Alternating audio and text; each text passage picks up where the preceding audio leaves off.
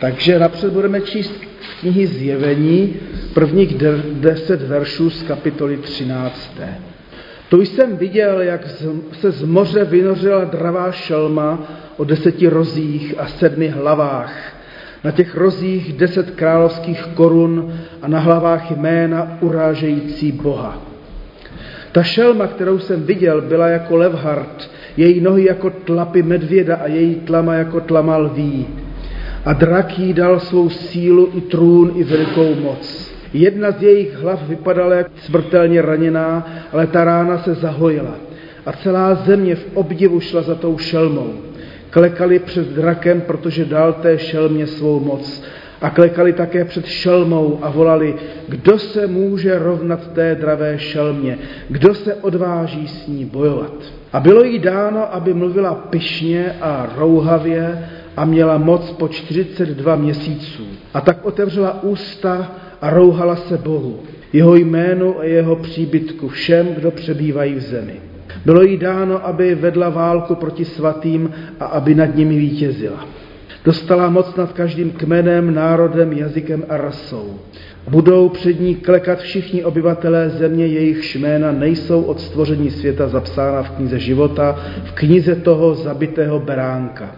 Kdo má uši slyš, kdo má jít do zajetí, půjde do zajetí, kdo má zemřít mečem, zemře mečem. Teď musí boží lid osvědčit trpělivost a víru. Takže i taková slova máme v Bibli. A k tomu si otevřeme tedy ještě knihu Daniel, konkrétně sedmou kapitolu, ta je teď na řadě. Teď ji nebudeme číst celou, jenom ten začátek. V prvním roce vlády Belšasara, krále babylonského, můžeme si vzpomenout, že to byl ten král, který viděl to zápěstí, jak psalo mene mene tekel u Farzint. Viděl Daniel sen, vidění mu prošla hlavou na jeho lůžku.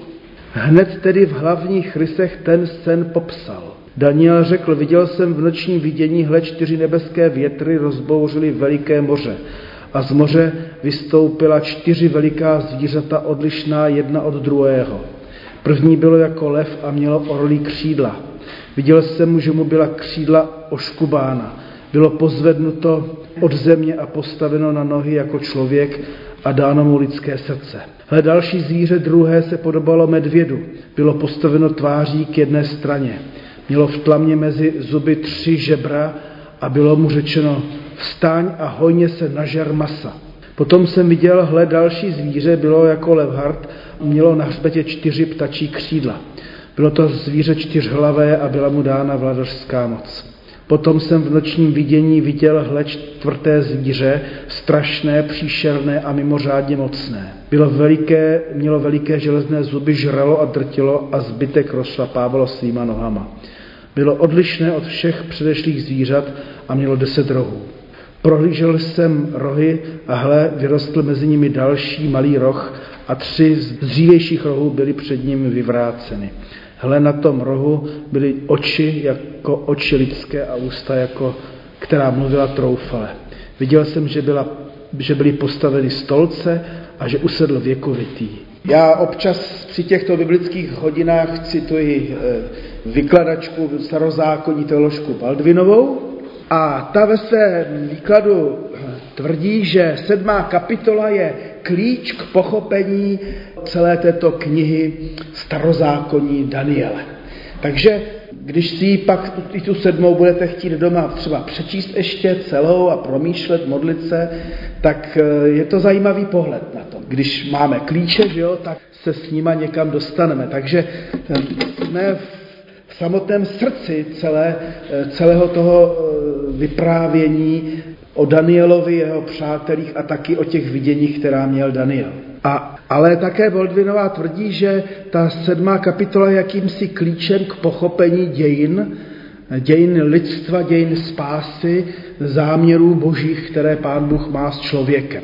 Říkal jsem si, že je to odvážné, ale, ale vlastně ten klíč spočívá v tom, že pán Bůh není pouhým divákem toho, co se na zemi děje, a že pán Bůh je ten, který jednoho dne jako ten věkovitý usedne na soudu a zhodnotí posoudí, co se všechno dělo a děje. Takže to naše přesvědčení je, že nakonec vládu nad světem, navzdory i úspěchům zla, i úspěchům Putina teďka, má hospodin. A je to samozřejmě pro nás trošku těžké téma, protože si říkáme, proč to teda tomu Putinovi jako předtím Polpotovi a předtím Stalinovi a předtím Hitlerovi a předtím všem těm dalším Napoleonům, proč to teda pán Bůh dovoluje. To je velká jako otázka a na všechny otázky tohoto typu nemáme odpovědi a možná nás ne vždycky uspokojí, že zkrátka a dobře pán Bůh nám dal svobodnou vůli a tak můžeme páchat zlo, jak chceme, dokud žijeme. Je to tak, ale přece jenom pán Bůh nám tou sedmou kapitolou ukazuje, že to zlo má svůj omezený čas.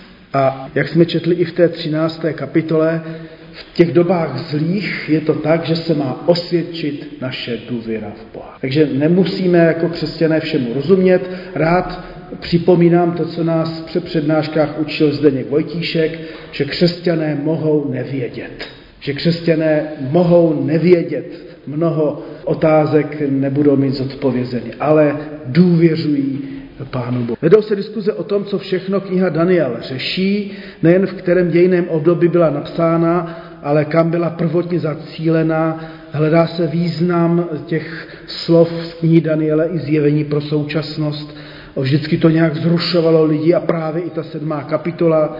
Vykladači se zřejmě nevyhnou, ne, jak se nezhodnou v interpretaci, ale zhodnou se na onom klíči, který praví, že mezinárodní scéna není nekontrolovaně v rukou protibožských sil a zla. To je naše útěcha, že i když se děje zlo, tak, tak nějak boží slovo, eh, inspirované Duchem Svatým nám říká, ale, ale přece jenom zlo není absolutně autonomní, eh, vytržené, vytržené jaksi, nebo utržené z řetězu tak, že by ani pán Bůh ho nakonec nemohl zdolat. Takže není v rukou protibožských sil, ale v rukou hospodina toho věkovitého, o kterém čteme v knize Daniel, a syna člověka, o kterém tam taky budeme číst, tady se v knize 7. kapitole objevuje onen syn člověka, který přichází z nebes, a, a v rukou dokonce svatých nejvyššího.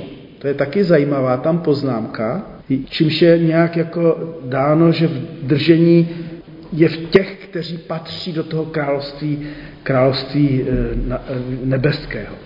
A tak kniha Daniel jistě řeší dobu babylonského království, tam se ten Daniel objevuje s tím Šadrakem, Mešekem a Abednegem. Řeší dobu mécko-perskou a, a perskou a, a řeckou a všech těch císařů, králů od Nabukadnezara až po Alexandra Velikého a, Antiocha Epifána. Můžeme si vzpomenout na tu sochu, která měla zlatou hlavu a pak nakonec dole hlíněné nohy, tak si můžeme představovat všechny ty veleříše až po, po, po Řím, ale pak také můžeme myslet na tu dobu, kterou my dnes známe, dohlédneme ještě k druhé světové válce a, a k době k železné opony za Stalina, Mao Tse-tunga, Polpota a až k dnešnímu Putinovi.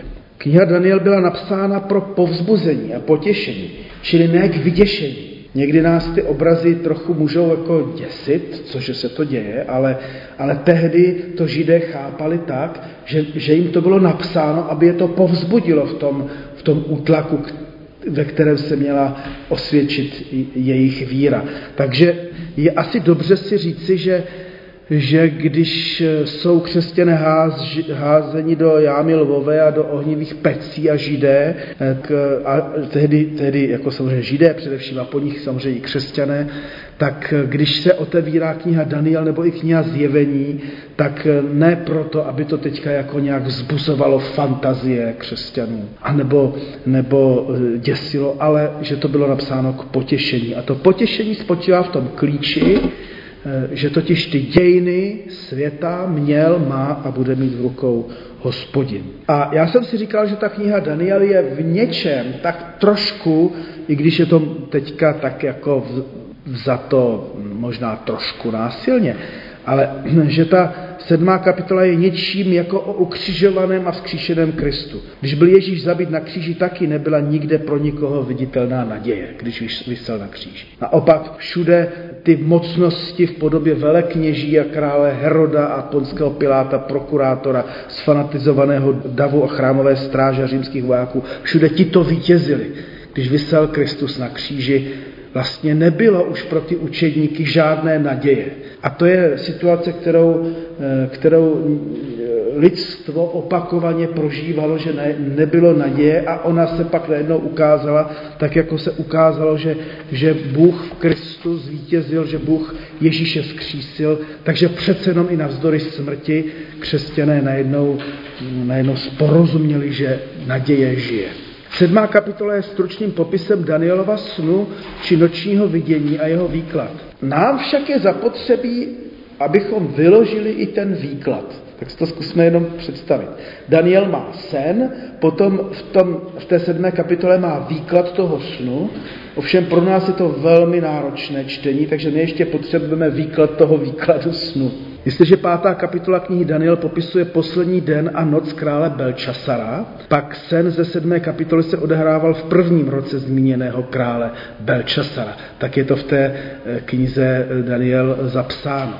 V zásadě budeme mít před očima tři základní témata. Čtyři zvířata, to jsou takové čtyři protibožské mocnosti a síly, boží soud a ta kniha, sedmá kapitola eh, knihy Daniela říká, a všechny ty protibožské mocnosti podléhají božímu soudu. Tak jako bychom si dneska řekli, i všichni ti Putinové podléhají božímu soudu a nemohou mu uniknout. A pak za třetí se objevuje nečekaně v té sedmé kapitole, naprosto nečekaně syn člověka. To, když to čtete, a, a když tu sedmou kapitolu neznáte, tak si řeknete, to je zajímavé. Najednou z čistého nebe, doslova a do písmene, se objevuje někdo jako syn člověka, který přichází od Boha. Takže ze spodu vychází protibožské síly, tady je boží soud a z nebe přichází překvapivě syn člověka. A to už nám něco napovídá o Pánu Ježíši Kristu. Tak. Takže to je úvod do sedmé kapitoly jsme četli těch prvních osm veršů o tom zjevení těch čtyř zvířat, takže to teď eh, číst nebudeme, ale byly tam eh, napřed čtyři velké větry. Říká se, že obrazná řeč je mateřským jazykem všech náboženství. Obrazná řeč je mateřským jazykem všech náboženství. Takže když navštívíte katolický kostel, tak eh, to, že tam je křížová cesta, bylo proto, že lidi byli negramotní a v těch obrazech měli vidět celý ten příběh velkopáteční Ježíšova ukřižování a, a oběti. Jo? Ta obrazná řeč. Čtyři velké větry vyjadřují všechny čtyři světové strany. Sever, jih, východ, západ. A tyto větry jsou příčinou toho, že se rozbouřilo veliké moře. A zase to moře je, je prostředí chaosu, prostředí zla. Třeba, že ony větry slouží ke zlému, nejsou zcela emancipované, nejsou nekontrolovaně uvolněny silou kosmu. Z kontextu vyplývá, že i tyto větry podléhají boží moci. Překvapivě a dodávám, nerozumím tomu, proč teda pán Bůh je hned nějak neutiší a, a, a tak. Velké moře je onen chaotický praoceán, který znají i jiná náboženství, i náboženství Asýrie a Babylonie praoceán plný protibožských sil a živlů. E, vychází z něho a nemůže z něj vycházet nic dobrého. V babylonském mýtu o stvoření je o ním mořem Tiamat. Bůh Morduky porazil, aby mohl stvořit svět. Takže v tom pojetí babylonské a syrském je tady, jsou tady jakési chaotické živly a jakýsi Bůh ty živly přemůže a z toho stvoří svět. Ale biblická eh, zvěst říká, že Pán Bůh nestvořil svět z chaosu a zmatku a z protibožských sil, ale, ale z ničeho. Jo, to je, to je opravdu pro, pro Židy i pro nás křesťany důležité a, a, a nutné vůbec chápat, když i my někdy křesťané říkáme, že svět ve zlém leží a tak dále, ale ten svět sám o sobě není prostě prostě zlý jako takový a, a, a, a pocházející ze zla. Do toho světa vstoupilo zlo skrze hřích, to je, to je pravda. Takže původ světa, i ve kterém žijeme, Nelze hledat ve skroceném zlu, ale v dobrém Bohu. A to je evangelium. I když se na světě děje mnoho věcí nedobrých a, a nemocí a úmrtí a válek a, a, a násilí, tak eh, přesto bychom měli být optimističtější, než někdy se nás chce zmocnit pesimismus. Jo? Že ten svět prostě to je zlo. Ne, pán Bůh stvořil svět z ničeho a ten svět pochází od hospodina, jako máme i ten rodokmen u Lukáše, že nakonec stvořil Adama a Adam byl od Boha. Jo?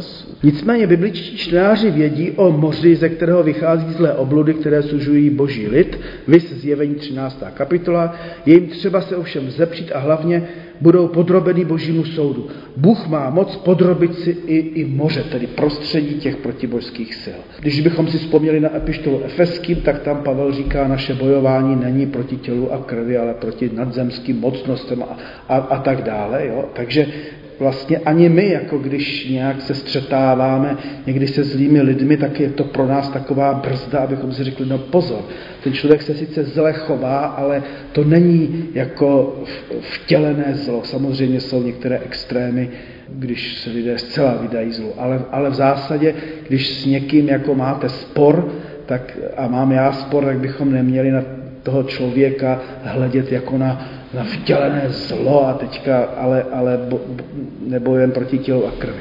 A teďka tady jsou tady ty čtyři větry, které rozbouří to veliké moře a teďka jsou tam ta čtyři zvířata, o kterých je řeč. Vyšla z onoho praoceánu, z místa plného démonů a oblud, tak jak tedy moře bylo vnímáno.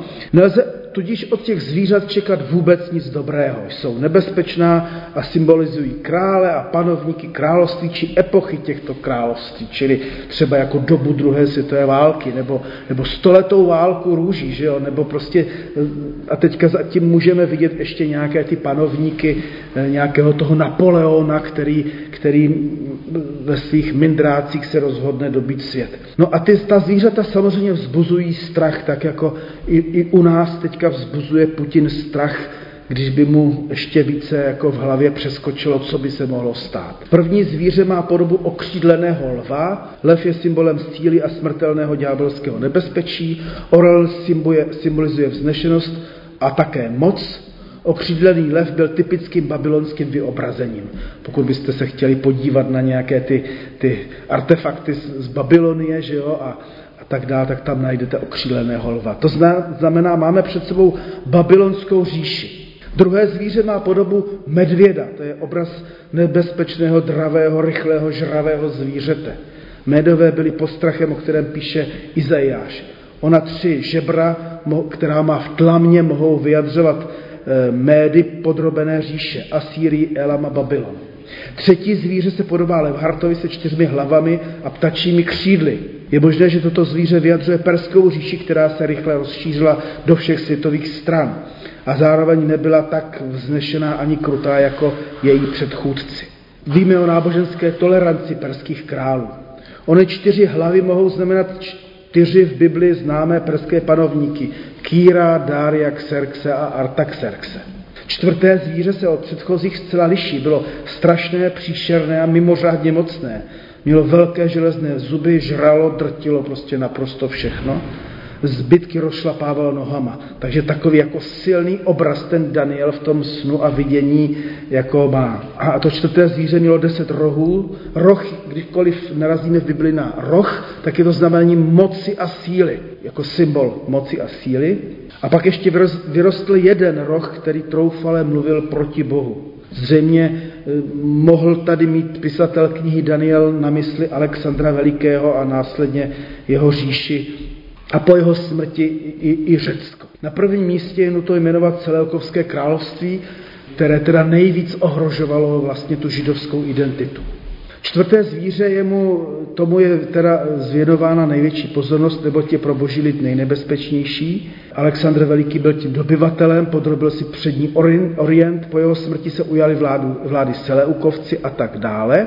A je zajímavé, že, ti, že si dávali přízviska královská, což stojí za to, jak, jak ti panovníci měli potřebu se, se vyvýšit, zboštit. Jo? Takže takže jeden, ten, ten Seleukovec byl, byl Nikátor, tedy vítěz, druhý spasitel, Soter, další sám Bůh, Theos, další světlo vítězící, Kalinikos, hromovládce, Keraunos, milovník otec, Filopator nebo Epifánes zářící. Právě Antiochos IV. Epifánes se stal tím, který nejvíc sužoval Židy.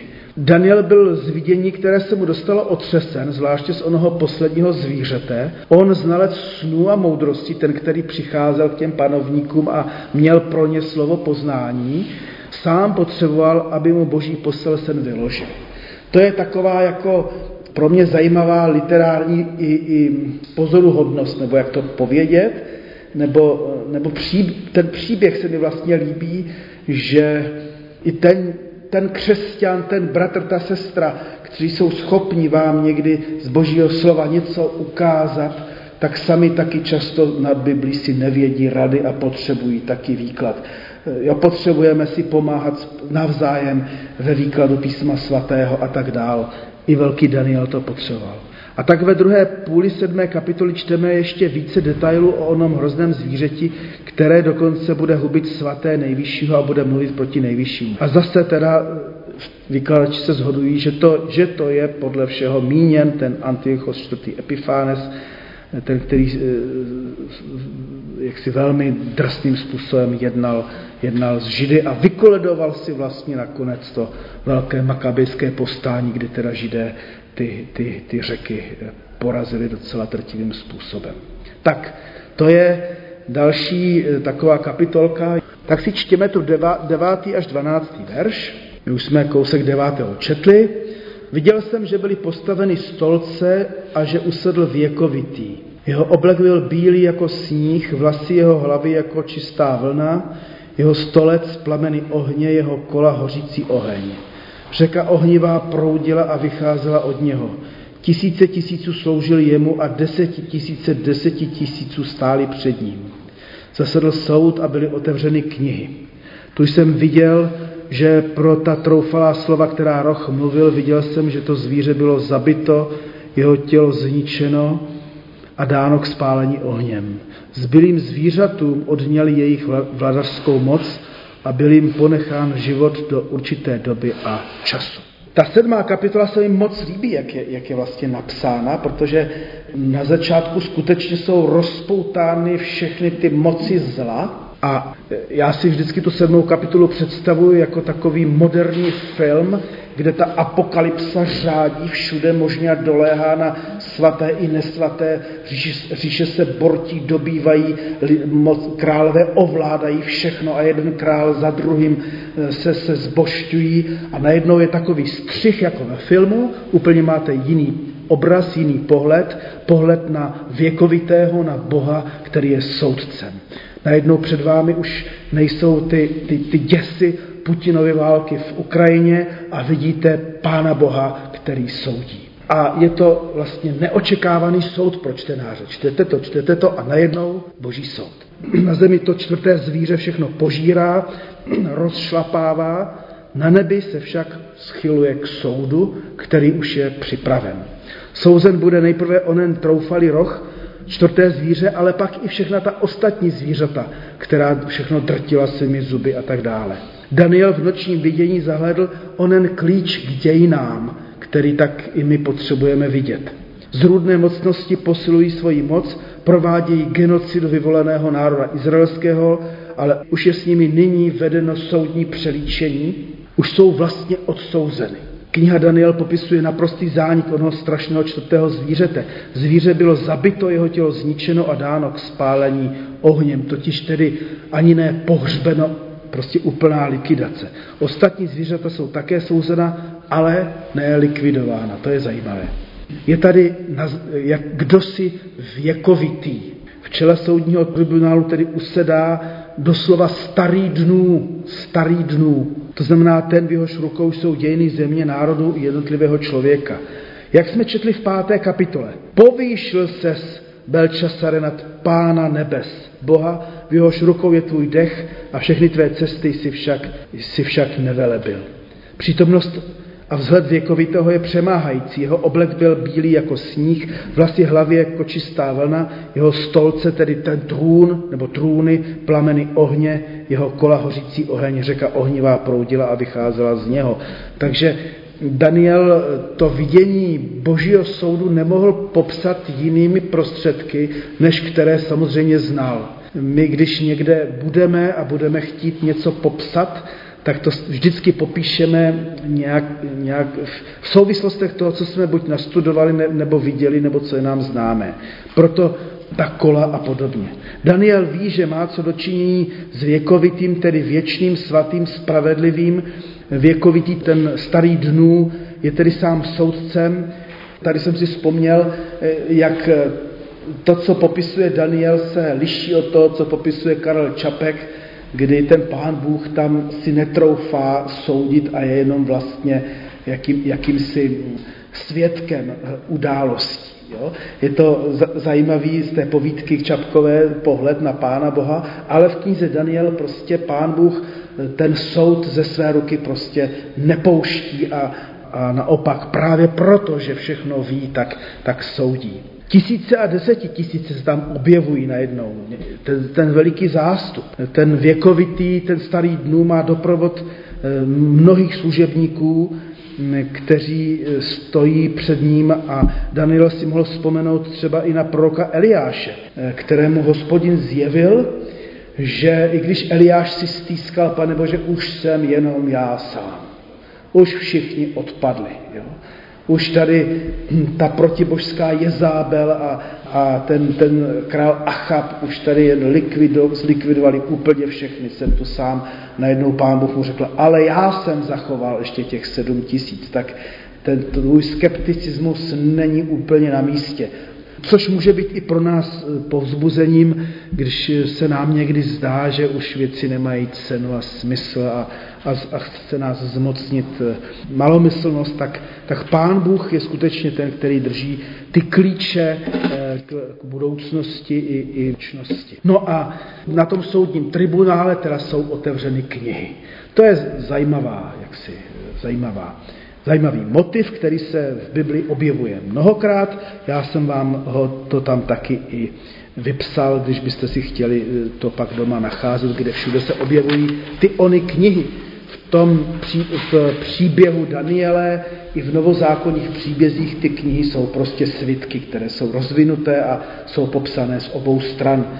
Když jsme křtili teďka v neděli děti Štěpánovi, tak jsme si četli právě z páté kapitoly zjevení o té knize popsané z obou stran, tedy o, o tom svitku, eh, který byl eh, celý popsaný. A zase, to, co je v knize Daniele popsáno, tak je psáno, zasazeno do dějin eh, té Babylonie, Asýrie, Perzie, Řecka a kde, kde velmi vládnul Bůh osudu, kde všechno bylo dáno ve hvězdách a kde, kde lidé si na nový rok e, skutečně v té Babylonii losovali osud, co je čeká. Tady v tomto případě, když jsou otevřeny ty knihy, nejedná se o tabulky osudu, známé z babylonských mytologií, nejsou to knihy, kde je dáno, jak kdo na soudu už dopředu musí a má předurčeně obstát. Jsou to knihy lidských skutků a je mezi nimi i kniha života.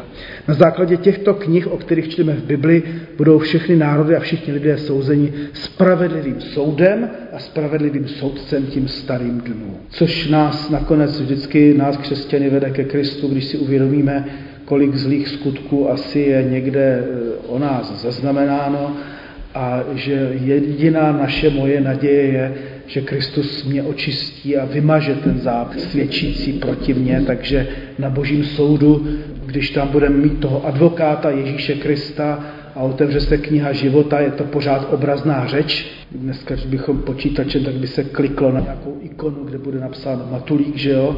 A teď se ukáže, že všechny ty moje zlé skutky byly deletem vymazány. Tak to je docela jako nadějný výhled na to, jak bude probíhat e, soud nade mnou, protože jinak jsem toho tam taky zapsal docela dost. A teďka máme před sebou e, další střih toho filmu nebo toho snu, který měl e, Daniel před očima, protože překvapivě, znovu připomínám, To první vidění vidí, jak se rozbouřilo to, ten oceán, ty mocnosti zla šílené, drtící všecko jako Putin Ukrajinu, aspoň tu, tu východní, a jak tam padají ty, ty šílené bomby, kterým není nic, nic se neubrání.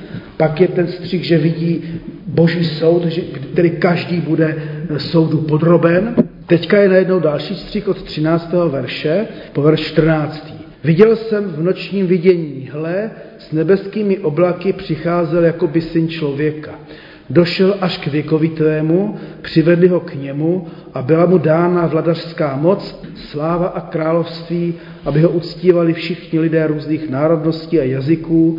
Jeho vladařská moc je moc věčná, která nepomine a jeho království nebude zničeno. Takže eh, jsou zde najednou nebeské oblaky, my jsme na počátku z toho Danielova vidění byli svědky toho, že tedy ze spodu, z toho, z toho eh, prostředí chaosu a oceánu a, a, a, a zla prostě vychází to zlo a najednou stejně překvapivě jako když se ukázal boží soud, přichází z oblaků z nebe syn člověka. To znamená nikoli z moře, nikoli z prostoru, kde je chaos a, a kde sídlí zlo, ale přímo z nebe. A to je naděje, která musí Daniele povzbudit. Není to jen zlo a soud, ale dokonce přichází z nebe něco pozitivního. Takže když si to představíme, jak už na to možná nemáme taky moc nervy se neustále dívat na zprávy, jak, ty války, jak ta válka v tom, na té Ukrajině pokračuje a tak nás může utěšovat, že teda nakonec i všichni ti lidé, kteří páchají to zlo, budou, jsou už souzení Bohem, tak máme ale spolu s Danielem najednou možnost zahlédnout, že ale i navzdory tomu, co se děje zlého, přichází z nebe něco dobrého. Syn člověka.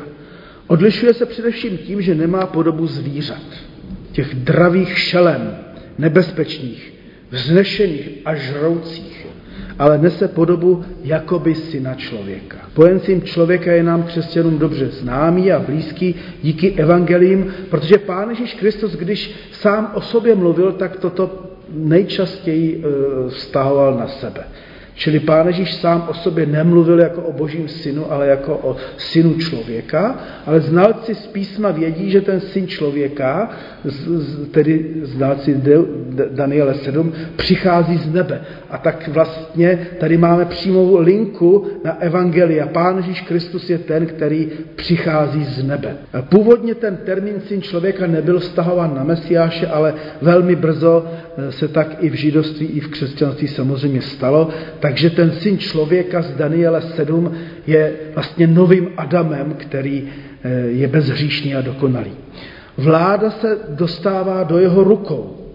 V Danielově vidění jsme svědky posazení syna člověka na trůn, byla mu dána veškerá vladařská moc, sláva a království, přičemž jeho vladařství nebude konce. A to je další povzbuzení pro čtenáře tehdejší i dnešní, že všechna ta žravá zvířata eh, mají svůj konec. Tak jako měl konec Hitler, jako měl konec Stalin, jako bude mít konec Putin, tak nemá konec vláda Ježíše Krista. A ti, kteří si na člověka uctívají, Danielově ve vidění naznačeno, že vláda si na člověka bude globální. Všech těch národů a ras, kam teda patříme najednou i my. Tak jako se všechny starověké říše pokoušeli zmocnit celého světa.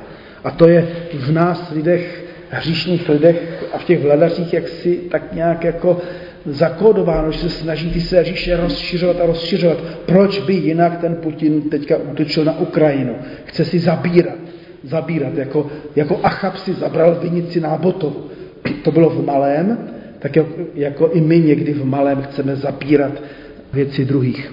Tak eh, Pán Bůh skrze Ježíše Krista si na člověka zabírá jedno území za druhým, ale nikoliv mocí tanků a děl a, a výbuchu a letadel, ale mocí evangelia, mocí lásky, eh, mocí odpuštění, mocí smíření a i, i proto vlastně bylo v dějinách církve tak jako šílené, když byli židé i jiné národy násilně pokřesťanšťováni a nuceni ke křtu. Jo. Kdy křesťané zapomněli na to, že jediná moc je, je moc Eh, Kristova kříže a Kristova utrpení, nikoliv moc meče.